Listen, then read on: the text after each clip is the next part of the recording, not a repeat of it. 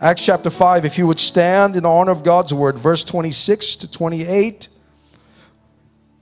Acts 5, 26 to 28. Then went the chap, the captain with the officers and brought them without violence. For they feared the people, lest they should have been stoned. And when they had brought them, they set them before the council, and the high priest asked them, saying, Did we straightly, did we not straightly command you that you should not teach in this name? And behold, you have filled Jerusalem with your doctrine and intend to bring this man's blood upon us. We told you not to teach in this name. You filled the city with their doctrine. And now this man's blood be upon us. Simply want to talk to you today. We're still in our series, Believe, on the doctrine we preach. The doctrine we preach. Let us pray one more time. Father, in the name of Jesus, we're asking you today, Lord, that you touch our hearts and our minds. Help us, Lord God, to be open to your voice. Let the anointing of your Holy Spirit, Lord God, bring life. For the letter kills, but the Spirit brings life. And so, God, open our hearts and minds to receive your word. To the glory of God, empower us, we pray, in Jesus' name. Amen. Amen. Let's clap our hands and thank God one more time for His word. Glory to God. Amen. God bless you. You may be seated.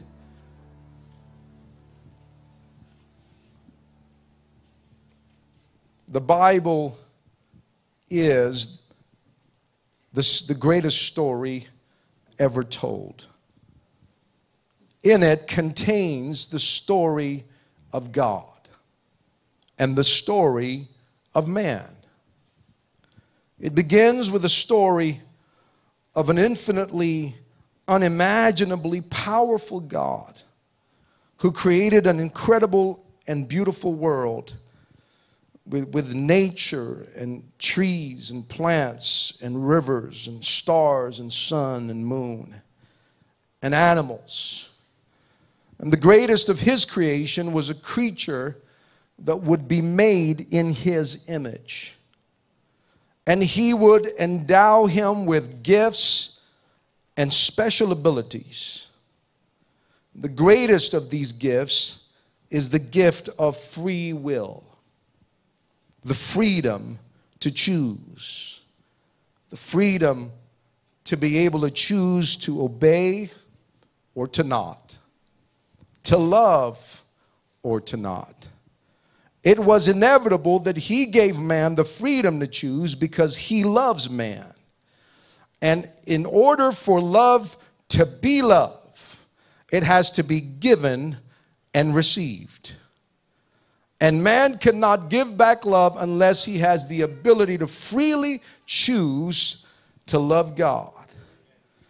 And so God gave man this wonderful gift, even at the expense at the risk of man turning his back on him.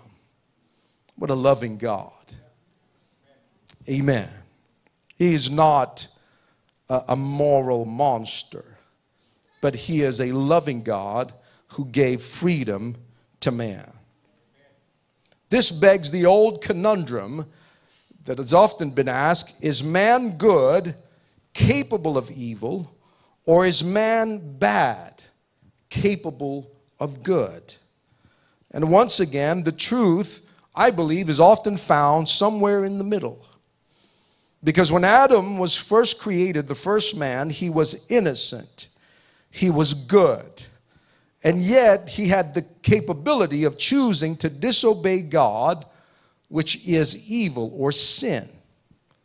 And thus, every human being born from Adam, which is all of us here today, uh, all of us were born in sin. We have this intrinsic nature of evil, that we are bad, therefore, we are bad with a capacity for good. So when we are born again, however, God, the Bible says, imputes righteousness, which is goodness, in us, and thus we have now put on a godly or a good nature while still being capable of evil. So it's both. We are good and bad. We are good, capable of evil, and also there is an evil nature within us capable of great good.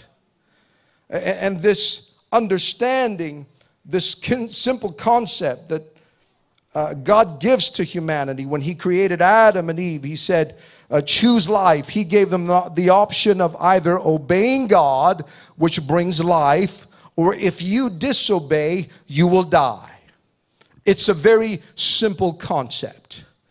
Uh, you can have every fruit of every tree of the garden, but of the one tree, not, not 50% of the trees, uh, just the one tree, you cannot eat of that fruit because when you do, there's something that's going to happen. You are going to die. He, he gave man choice, but yet he made it very clear to the point, it is so clear to the point where it would be almost impossible, you would think, to sin. Because he made it so clear, you, you, you know, and most of us know this. You, you, you, you step in front of a train, you're gonna die. Something's gonna happen. That's what God said. You eat of it, you're gonna die. But here's life, here's everything else. And God gave man the option. And of course, we understand the story Sadly, the reason why we find ourselves in the situation that the world is in today is because they partook of the forbidden fruit, and immediately the Bible says separation came and death began. He said, The day that you eat of it, you shall surely die. When they ate of that fruit, the, the, the process of death began. But God, in His great love and His great mercy and compassion, would not leave man to his fate, but rather God uh, would do something. And, and even though God could not violate his own law of death is a consequence of sin, the Bible says the wages of sin is death. And he couldn't violate his own. He can't he can't violate himself. It's a law. It's the law of justice that when you sin death will come and yet, in this one small verse, because he couldn't violate his will, and yet he is still love. The Bible tells us in a tiny little verse, in verse chapter, chapter 3 of Genesis, in verse 21, God reveals a principle that would bring salvation to his children and at the same time satisfy the law of justice. Genesis 3 and 21, the Bible says, Unto Adam also and to his wife did the Lord God made coats of skins and clothed them. Amen. And, and, you know, you remember the story Adam and Eve sewed fig leaves upon themselves, but here God uh, said he wasn't satisfied with that, but he made for them coats of skin of skin, that, that, that somehow an animal had to be killed, that an animal's blood had to be shed in order for the skin to be removed from that animal and to cover their nakedness and their shame and their sin. And when they should have died that day, Adam and Eve would live on uh, for almost a thousand years in this world. This, brothers and sisters, ladies and gentlemen, is called substitutionary atonement. It means very simply that where they should have died, something else died in order to satisfy the wrath of God. Amen. And so God from the outset sets forth a pattern that would go into millennia, a pattern that would remain even to this very day. That even though sin equals death, Yet God made a way so that humanity doesn't have to die, but there is a substitute. There is something else or somebody else that takes the place for us. Amen. And we read the story, of course, in this whole family uh, of Adam and Eve. This we can see that this pattern continues on in Genesis chapter 4 and verse number 3. The Bible tells us in the process of time Cain, the, the offspring of Adam and Eve, brought the fruit of the ground, an offering unto the Lord. And Abel also brought an offering of the firstlings of his flock and the fat thereof. See, they understood what God required, what God demanded in order to satisfy the justice for sin is that blood had to be shed, a life had to be taken. You've got to understand something here today that it was God who made a way for humanity to be saved. That even though man, in his own will, in his own choosing, decided to disobey God to his own detriment and destruction, yet God, in his mercy and his grace, made a way for mankind to be saved. Oh, are you thankful? To a God who's full of compassion and who's full of mercy and loving kindness, that He wouldn't leave us to our own devices. But He said, To whosoever will, He puts out an invitation to a lost world, to a lost humanity, and said, Come unto me, all of you that are weary and heavily laden can I talk to somebody right now that the greatest thing that you can understand, the greatest thing that you could know for your life, it's not how to make millions of dollars, it's not how to get your degree and how to make a house or a car, but the greatest thing that you could ever ask yourself is how can I avail myself of the salvation that God has poured out upon my life? Hallelujah. It's the greatest question. And let me tell you, it's the most important issue that you've got to sort out for yourself. And you've got to ask, How can I be saved? What must I do to be saved? What is the message? What is the plan of salvation? Hallelujah. Glory to God. The Bible tells us in Leviticus chapter 17, and again, I, I like Brother Greg today, I'm probably going to be more of a Bible study here this morning. But the Bible says in 17 and 11 of, of, Leviticus that the life of the flesh is in the blood. Life is in the blood. When you shed blood, uh, it, it will be removed from you. I like what Charles Spurgeon said. He said, Blood, therefore, is the mysterious link between matter and spirit how is it that the soul should, in any degree, have an alliance with matter through blood? We cannot understand, but certainly it is that this is the mysterious link which unites these apparently dissimilar things together so that the soul can inhabit the body and the life can rest in the blood.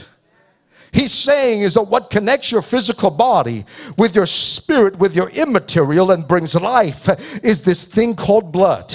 Amen. That when your blood is in your body, there's something called life. And when blood shed from out of the body, the life is removed and you are no longer alive.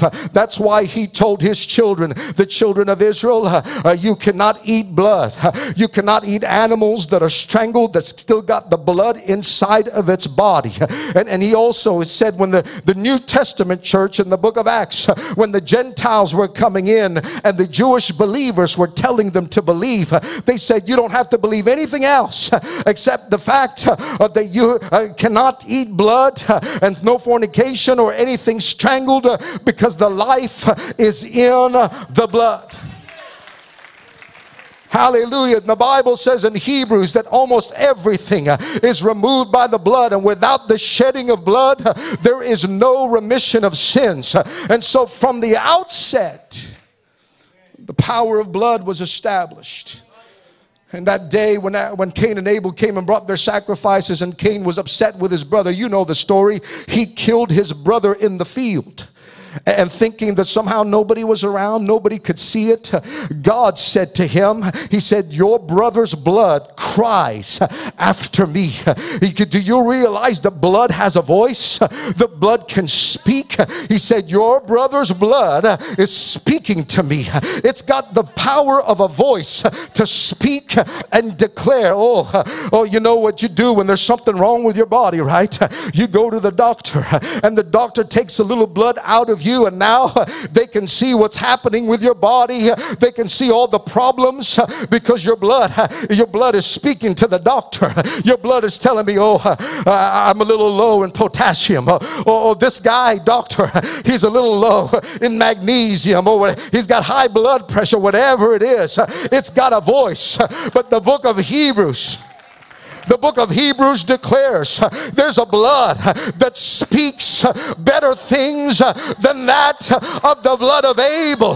There's a blood that speaks more powerful because the blood of Abel was crying out for justice, was crying out for vengeance. But the Lord Jesus Christ shed his blood and it speaks better things than vengeance and justice. It speaks of mercy, it speaks of love, it speaks of compassion. Oh, hallelujah. And I've come to tell you that blood that speaks and declares words over your life. It's powerful, it's available, it's for your life. Oh, hallelujah. Glory to God. The blood that's shed is a life that's given. And so, from all throughout the Old Testament, from the very beginning, God established a pattern by which to, to do away with sin, by which to deal with sin. Sin is the destroyer of humanity. Sin is what, what causes uh, the problems in this world. It is sin, and God has made a way for sin to be dealt with. It's through blood. And so you know the story throughout all of the history of the children of Israel. God instituted the sacrificial atonement, the substitution, that the animals that were innocent would be used to shed blood to cover for for their sins. And, and they would be doing this year after year because the blood of animals is not sufficient to remove sins forever. It can only push it back another year. A little bit like your credit card debt. You know, I'll pay it next month. I keep pushing it back and, and pushing it back. And because the blood of bulls and goats, the Bible says, is not sufficient to remove our sins. Why? Because they're animals. They're not human beings. And so God looked around and said, I want to deal with sin once and for all. And he looked around the world and there was no man, no woman that was good enough, that was righteous, because all of us have sinned and come short of the glory of God. And so God said, I'll come myself. And in the fullness of time, a young woman by the name of Mary was found with child of the Holy Ghost. And that which was conceived in her will be called Emmanuel. Oh, hallelujah. The God with us. Oh, thank you, Jesus. This is this is our doctrine. Hallelujah. God needed a body, He needed blood. He needed blood in order to be shed. And the Bible tells us in the book of Romans that by one man's disobedience, it had a profound effect. One man's disobedience means that all of the people that have ever lived since Adam until now, with over 7 billion people, that we are tainted with the DNA of sin. We've got sin in our lives, and we are we are destined destined for destruction, destined for doom. Every single one of us has been tainted with sin. And so God Himself had to come where there was no sin in His body. And if one man's sin, if one man's sin means that all of us are tainted with sin, we are born in sin, the Bible says, and shapen in iniquity. That is a powerful consequence. Don't think that your one life doesn't mean much. Can I talk to somebody? Don't, don't think that, that your one solitary life, you may not feel like you've, you've got very much influence, uh, that you've got much clout uh, in your home, in your school, in your church. But I cannot tell you the life of one person has a profound significance and value in the eyes of God.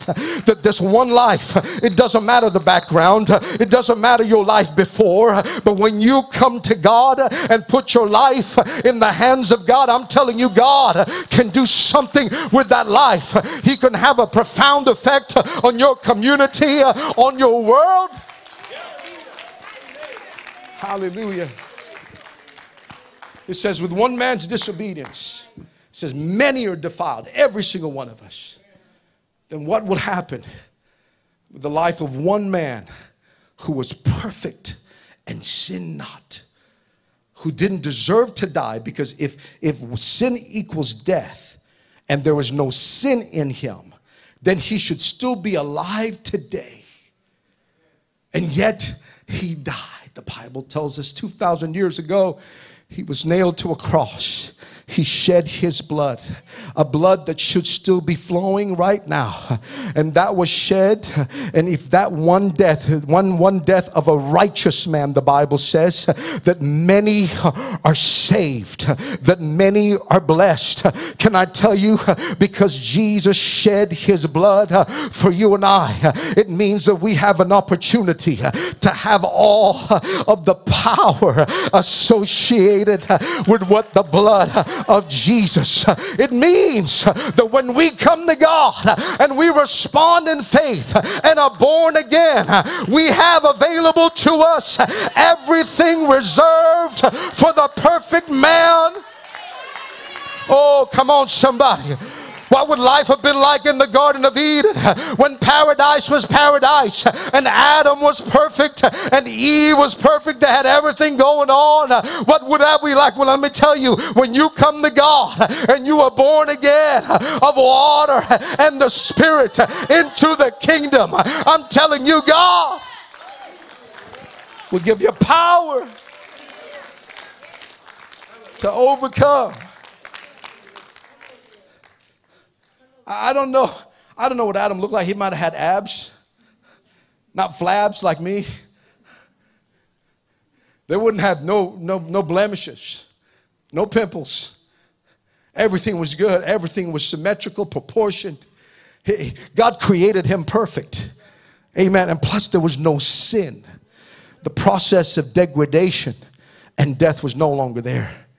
And so, the blood of Jesus shed for us gives us the ability to now also be restored, as it were, into this original paradise state. That's why when you are born again, you begin a process of sanctification, of change, because you're going now to resemble the image that God had designed mankind to be. Praise God. You see the blood being put on the doorposts of Israel and he said, When the death angel comes and he sees the blood, it will pass over you and you shall live. And Jesus Christ becomes our Passover lamb that when the death angel comes, it's going to pass over and we're going to live for eternity. Oh, there's no greater security.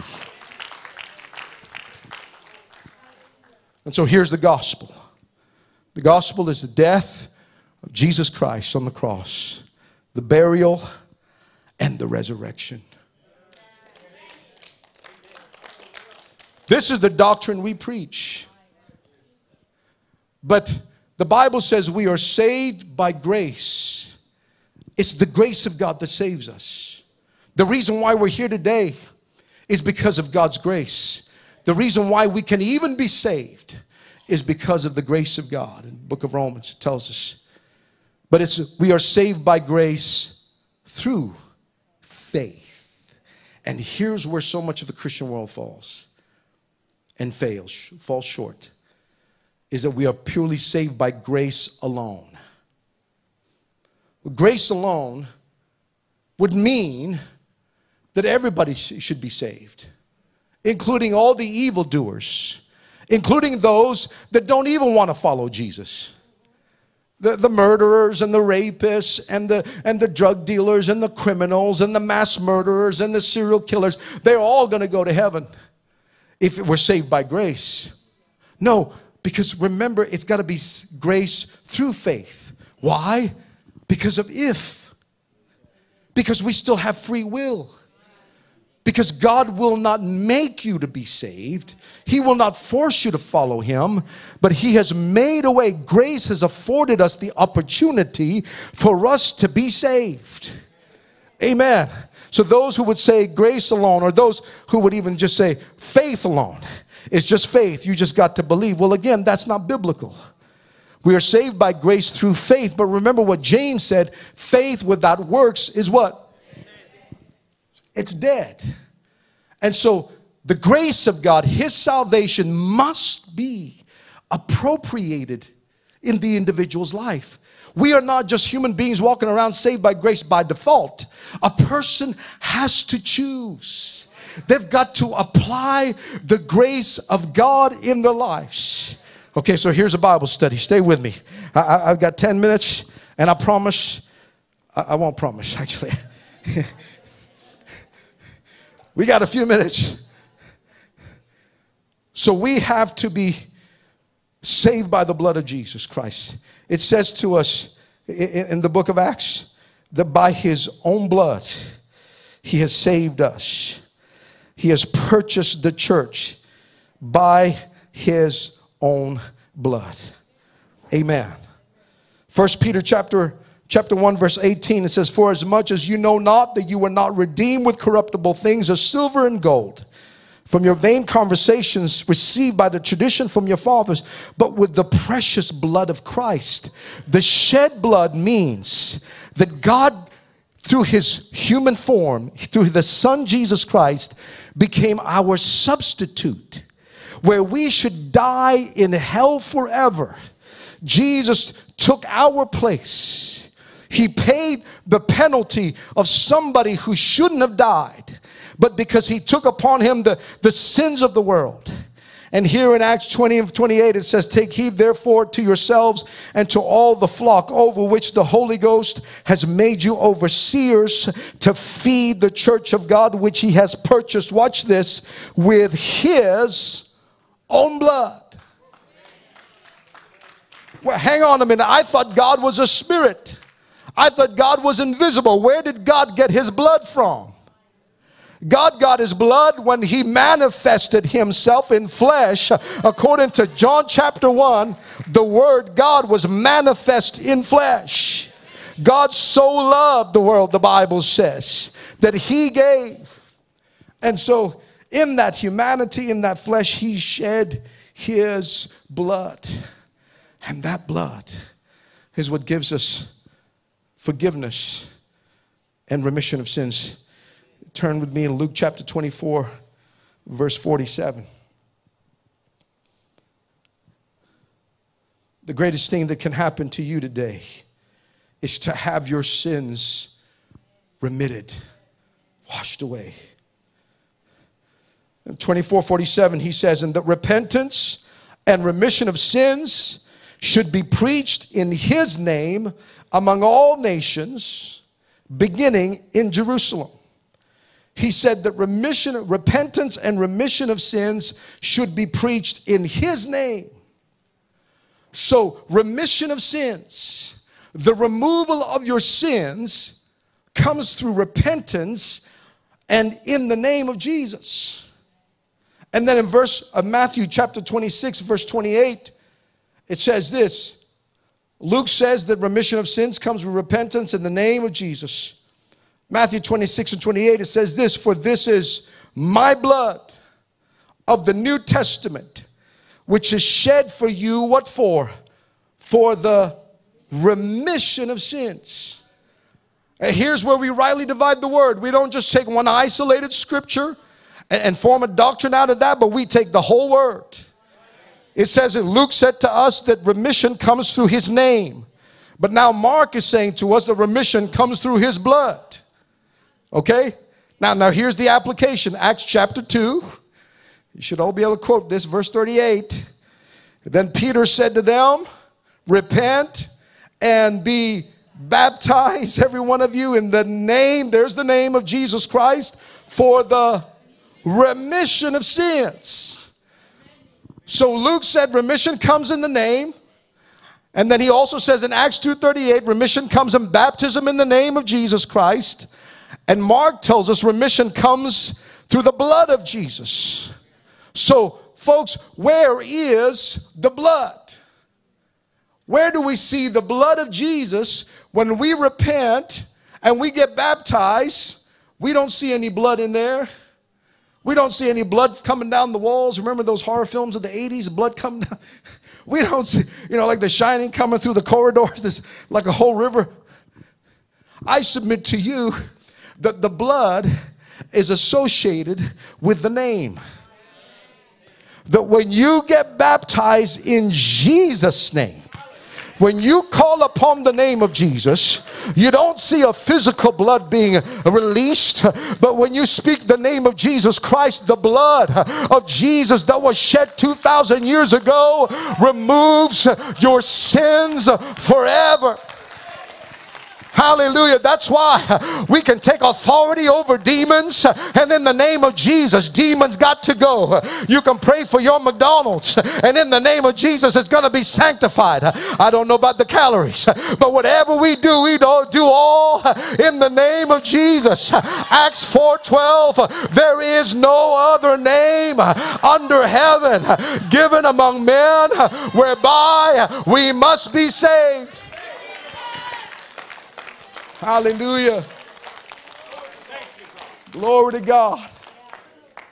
And I know we, we emphasize so much of baptism because it's something that we see physically. We can see somebody getting baptized. You say, well, what about repentance? Can I tell you, repentance and faith is just as important as baptism. You've got to repent of your sins. And repentance is something that nobody necessarily sees, it's something that happens within you, between you and God. And so that's not as visible. When we have a baptism Sunday today, it's not because it's just baptism alone. All of it counts. We're saved by grace, we're saved by faith, we're saved by, by, by repentance, we're saved by baptism, we're saved by the Holy Ghost. There, there are some churches that just wants to take one of them and say, all you ought to do is this. And there are some people that say the baptism is not necessary for salvation. That somehow it's just an ordinance of God. Well, if it's not necessary, why do it? So you can get baptized, but you don't get baptized. You can get baptized. You don't get, well, and then they would argue this well, it's, it's for the purpose of sanctification. You are already saved, and then you get baptized. Why? Because God's telling you to? Well, if you disobey that, then it's still salvation, isn't it? If you disobey God's word, then you're lost. Here's what Mark 16 16 says He that believes and is baptized. We're, we're not just isolating one thing, all of it. Here's our doctrine all of it is necessary. You need to have faith. He that believes and is baptized shall be saved. And then it says, He that believes not shall be damned. And you know, a lot of people say, Oh, that's that's an aha moment right there. It doesn't say, He that believes not and is not baptized shall be damned. No, it, it, that's not what it means. It's emphasizing the fact that you've got to have faith. Because anybody, if you jump in the water and you don't believe, then, then you're just taking a bath.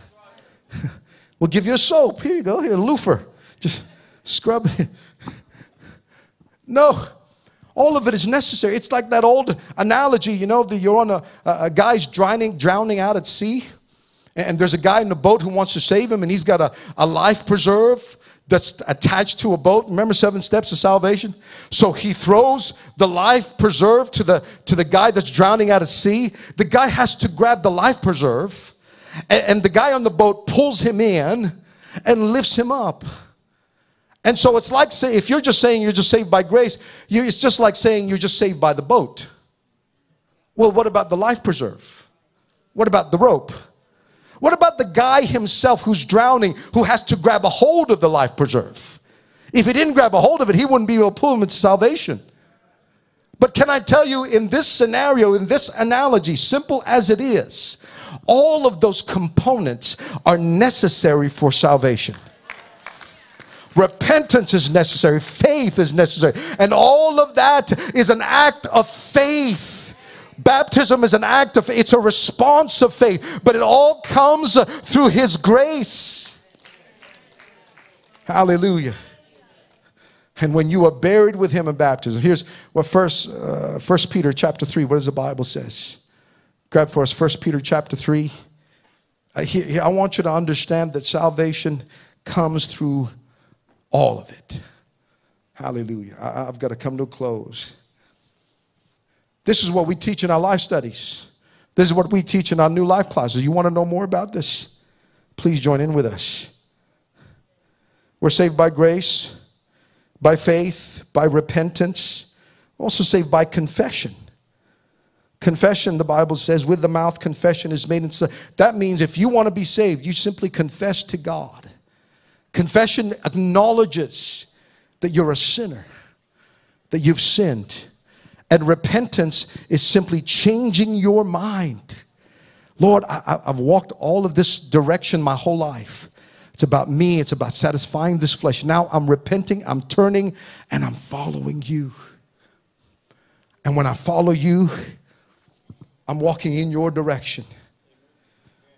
And the Bible tells us, 1 Peter chapter 3, verse 20, which sometimes we're disobedient, when once the long suffering of God waited in the days of Noah, while the ark was a preparing wherein few, that is, eight souls, were saved by water. It doesn't say they were saved by the ark. This is this a revelation, folks. I thought it was the ark that saved them. No, it says they were saved by water, only eight of them. And because the water is what destroyed the wickedness of the world. Verse 21, watch this. It says, the like figure, the same way, the same analogy, even baptism does also now save us. It's not just an ordinance. Now, listen, there's nothing magical about the water. It's simply your obedience to the Word of God that makes it effective, that gives it validity and effect. But it says baptism does also not now save us. It's not having a bath. That's what he's saying. It's not washing your body, but it's having a good conscience towards God by the resurrection of Jesus Christ. Don't tell me baptism doesn't save. If it doesn't save, it's just an option, then let's just forget about it. No, Jesus said to Nicodemus, except a man uh, is born again of water and the Spirit, he cannot enter into the kingdom of God. Hallelujah. Oh, I've got to finish. Musicians, come. Amen. And here's the wonderful thing we can become new creatures. Romans chapter 6 says that we are buried with him in baptism. Know you not that as many of you as were baptized were baptized into his death, the power of the death of Christ becomes effective when you come into baptism. That every sin that you've committed, every kind of curse, every kind of vice, every kind of habit does not have to stay with you. You can be set free. And when you come up out of the water, just as Jesus walked out of the tomb after three days in a glorified body, when you come up out of the water, you walk in a newness you walk in the resurrection power. Oh, hallelujah. That's why when you've been baptized, doesn't matter if you've been in church 20 years or 20 hours, when you've been baptized and the devil comes to you in your nightmare, you can wake up out of that bed and say, In the name of Jesus, that devil's got to go. You can talk to the curse. Why? The blood speaks. The blood speaks better things than that of Abel. It can declare over you victory, it can declare over you power.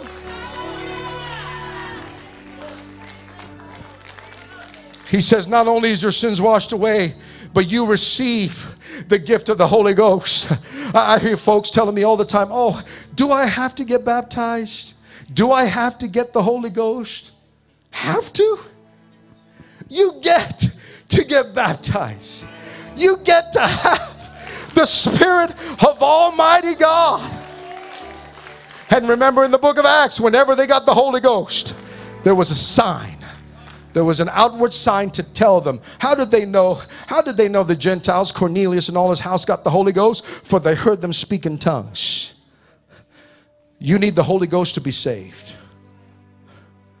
Again, that's another essential for salvation. When you get the Holy Ghost, this spirit that was dead, dead in sin, now comes alive. That a, a drug addict for many years can be set free from those things.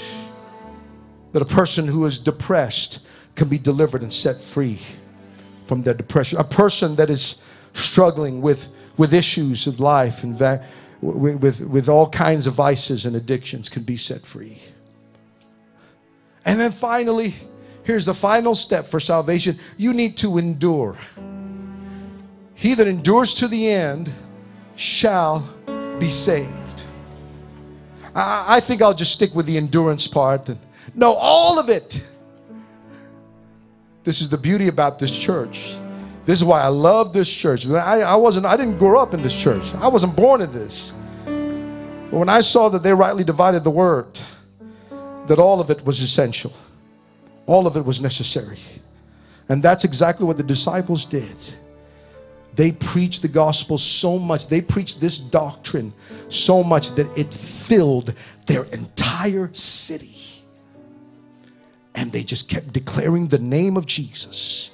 And they, the priest said, You dare to put this man's blood in our hands? I said, Oh, there, there's only there's only two options that you have with the blood of Jesus. Either our sins are responsible for bringing him to the cross and we are guilty, or when you come to him, his blood will cleanse you of all your sins. We've got to fill this city with his doctrine, with his name, with his blood. You got to fill your community, your home, your school, your Come on, fill social media with our doctrine. You read the verses before that. The verses before that, there were so many miracles. I'm sorry it's taking so long, but, but God was healing. They were putting people in Peter's shadow, and the shadow of Peter was healing people. Everybody in the city was getting healed.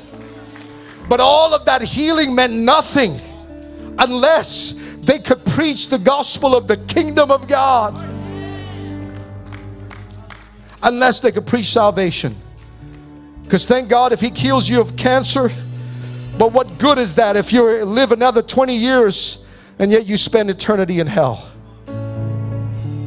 This is the doctrine we preach. It is clear, it is simple, it is emphatic, and we need to fill this world. Would you stand to your feet right now? I don't know who's here today, but perhaps You've not made yourself right with God. You've not been, you've not repented of your sin. I want you to know today is your opportunity right now. God sent me here to speak to you. You had an opportunity to repent and to be baptized. It's necessary. You can't go to heaven without it. And you have an opportunity to say, oh, Well, I've repented, I've been baptized, but I don't have the Holy Spirit. You can receive the Holy Spirit today. Or maybe you have done all of that. You're enduring, you're here today, thank God. But now the other component of that is we got to fill up our city. We can't just sit here, wait for heaven to take us. We've got to go out and preach the gospel. The message of our, our doctrine is very simple, it's very clear. Oh, I wish I had more time. But right now, would you lift your hands? Would you lift your voices in the name of Jesus? Father, we come before you today. Thank you, Lord, that we can feel something in this place. We can feel touching our hearts a, a spirit, a force, a power that is none other than your Holy Spirit. Lord God, today we want to receive your forgiveness and this salvation. For shedding your blood, Lord, help us to respond in faith. For the death on the cross, for giving of your life, we can now receive life as we appropriate, as we apply the gospel of salvation to our lives today through our repentance, through our faith believing, and through responding in obedience to being born again of water, being, being baptized in water in the name that is above every name. Oh, hallelujah. In the name of Jesus. In the name of Jesus. I've got to stop, but God is just doing a work in your life. And if God is speaking to you right now, I want to invite you to come out from your seat. Find a place at this altar as ministers and leaders are making their way. If you want to repent of your sins, simply to acknowledge God in your life, why don't you come? Why don't you say, Lord, I'm making a step of faith, Lord, as a declaration of my repentance. If you want the Holy Ghost, God can fill you. Step out by faith right now. He will fill you as you come down to this altar. If you perhaps already received that and maybe you're struggling with the endurance part, you're here today. Come and make your calling and election certain and sure. Hallelujah. If you're here today, maybe you just simply want to say, God, I want to fill up my city with this message. I want to fill my city with the doctrine of Christ, with the doctrine of the gospel. Why don't you come? Oh, hallelujah. This altar is open. Now is your opportunity to respond to His word. He calls out to you out of a heart of love and compassion to say, Come to me, all of you that are weary and heavily laden. I'm going to give you rest from the souls of your, from the sin, the way your soul so heavy, so tiresome, so burdensome. God's going to lift that from you. If you want His Spirit, He can fill you right now. Open your heart, and He can give you the gift of the Holy Ghost. Hallelujah. If you'd like to be baptized, why don't you come to the front right here? Make this decision today. Don't be afraid. Everybody seeking God for themselves. We're just one family here. Oh, hallelujah. Thank you, Jesus. Thank you, oh Lord.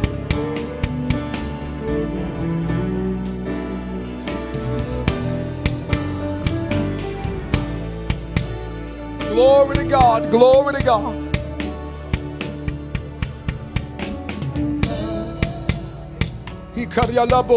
The blood of Jesus is flowing right now, bringing forgiveness, bringing healing. By his stripes, we are healed. He was wounded for our transgressions, he was bruised for our iniquities. The chastisement of our peace was upon him. Oh, hallelujah. Let's sing it.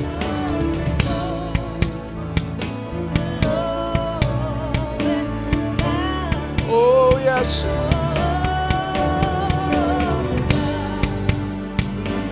Mystery from.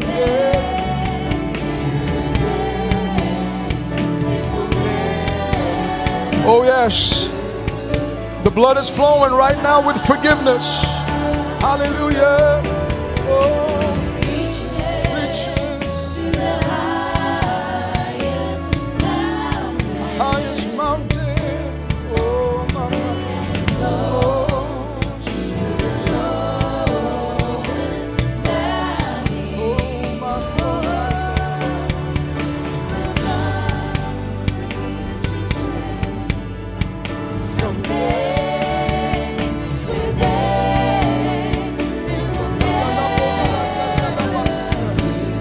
Hallelujah. Ministers and leaders, come and pray for those of you.